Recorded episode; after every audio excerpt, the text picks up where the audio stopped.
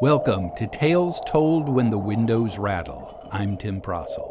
I've got a campfire ghost story for you. This one written by the amazing Ambrose Bierce. It was first published in 1909, and the title is A Stranger. A man stepped out of the darkness into the little illuminated circle about our failing campfire and seated himself upon a rock. You are not the first to explore this region, he said gravely. Nobody controverted his statement. He was himself proof of its truth, for he was not of our party and must have been somewhere near when we camped. Moreover, he must have companions not far away. It was not a place where one would be living or traveling alone. For more than a week we had seen, besides ourselves and our animals, only such living things as rattlesnakes and horned toads. In an Arizona desert, one does not long coexist with only such creatures as these. One must have pack animals, supplies, arms, an outfit. And all these imply comrades. It was perhaps a doubt as to what manner of men this unceremonious stranger's comrades might be, together with something in his words interpretable as a challenge that caused every man of our half dozen gentlemen adventurers to rise to a sitting position and lay his hand upon a weapon, an act signifying, in that time and place, a policy of expectation. The stranger gave the matter no attention and began to speak in the same deliberate, uninflected monotone in which he had delivered his first sentence.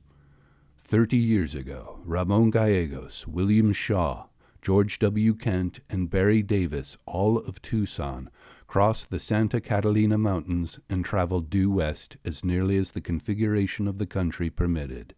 We were prospecting, and it was our intention, if we found nothing, to push through to the Gila at some point near the Big Bend, where we understood there was a settlement.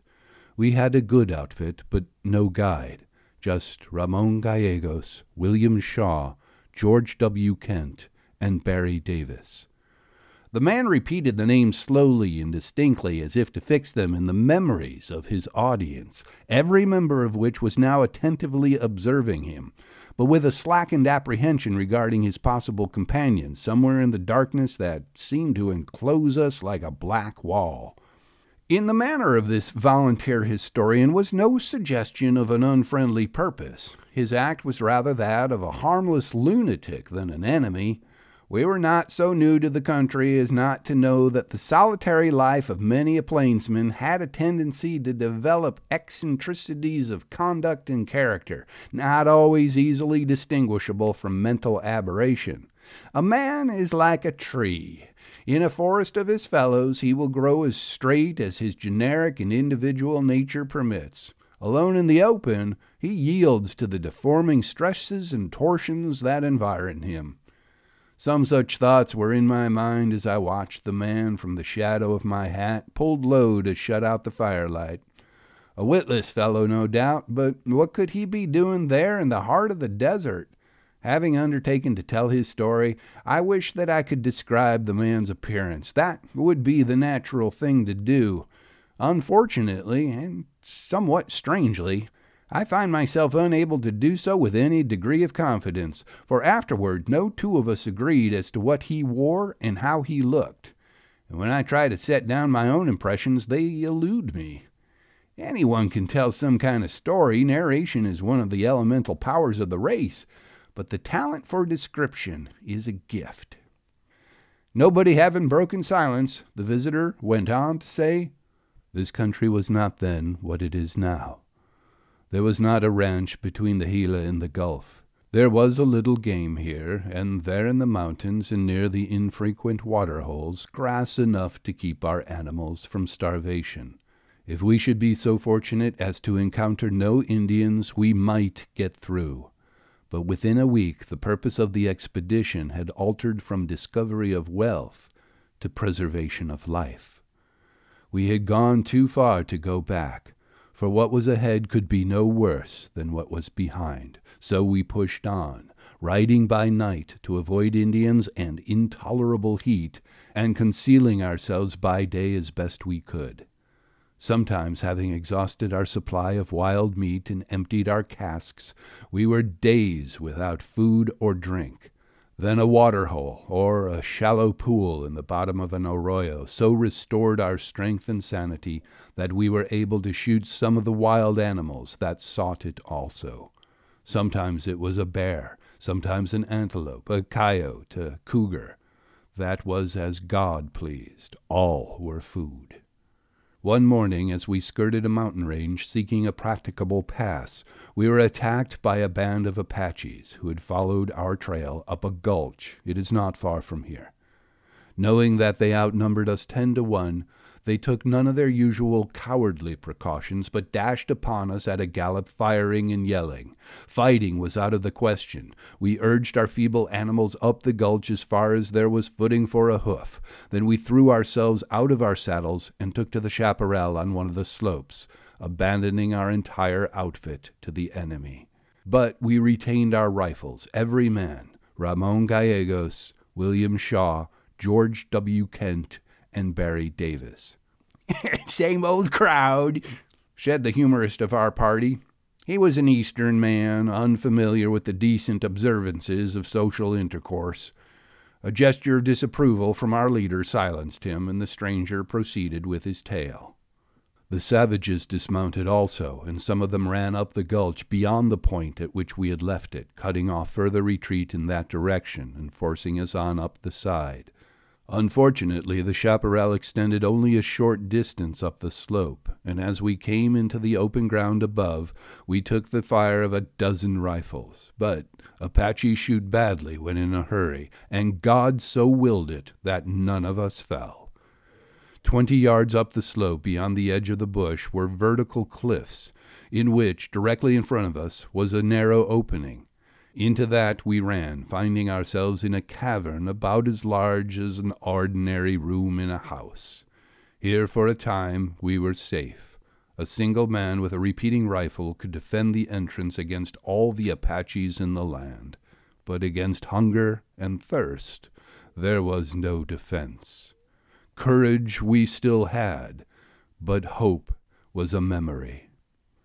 Not one of those Indians did we afterward see, but by the smoke and glare of their fires in the gulch we knew that by day and by night they watched with ready rifles in the edge of the bush, knew that if we made a sortie not a man of us would live to take two steps into the open.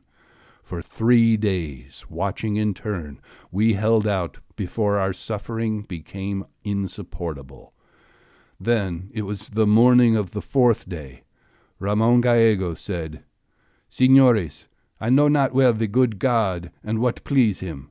I have lived without religion, and I am not acquainted with that of you.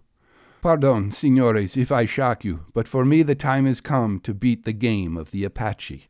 He knelt upon the rock floor of the cave and pressed his pistol against his temple. Madre de Dios, he said, comes now the soul of Ramon Gallegos. And so he left us, William Shaw, George W. Kent, and Barry Davis. I was the leader. It was for me to speak. He was a brave man, I said. He knew when to die and how. It is foolish to go mad from thirst and fall by Apache bullets or be skinned alive. It is in bad taste. Let us join Ramon. That is right, said William Shaw. That is right, said George W. Kent. I straightened the limbs of Ramon Gallegos and put a handkerchief over his face. Then William Shaw said, I should like to look like that a little while. And George W. Kent said that he felt that way too. It shall be so, I said. The red devils will wait a week. William Shaw and George W. Kent draw and kneel. They did so, and I stood before them. Almighty God, our Father, said I. Almighty God, our Father, said William Shaw and George W. Kent. Forgive us our sins, said I. Forgive us our sins, said they, and receive our souls, and receive our souls. Amen. Amen. I laid them beside Ramon Gallegos and covered their faces. There was a quick commotion on the opposite side of the campfire. One of our party had sprung to his feet, pistol in hand. And you, he shouted, you dared to escape? You dared to be alive? You cowardly hound, I'll send you to join them if I hang for it. But with the leap of a panther, the captain was upon him, grasping his wrist. Hold it, Sam Yancey, hold it in. We were now all upon our feet, except the stranger, who sat motionless and apparently inattentive. Someone seized Yancey's other arm. Captain, I said, there is something wrong here. This fellow is either a lunatic or merely a liar, just a plain, everyday liar whom Yancey has no call to kill. If this man was of that party, it had five members, one of whom, probably himself, he has not named. Yes, said the captain, releasing the insurgent, who sat down. There is something unusual. Years ago, four dead bodies of white men, scalped and shamefully mutilated, were found about the mouth of that cave. They are buried there. I have seen the graves. We shall all see them tomorrow. The stranger rose, standing tall in the light of the expiring fire, which in our breathless attention to his story we had neglected to keep going. There were four, he said Ramon Gallegos, William Shaw, George W. Kent, and Barry Davis.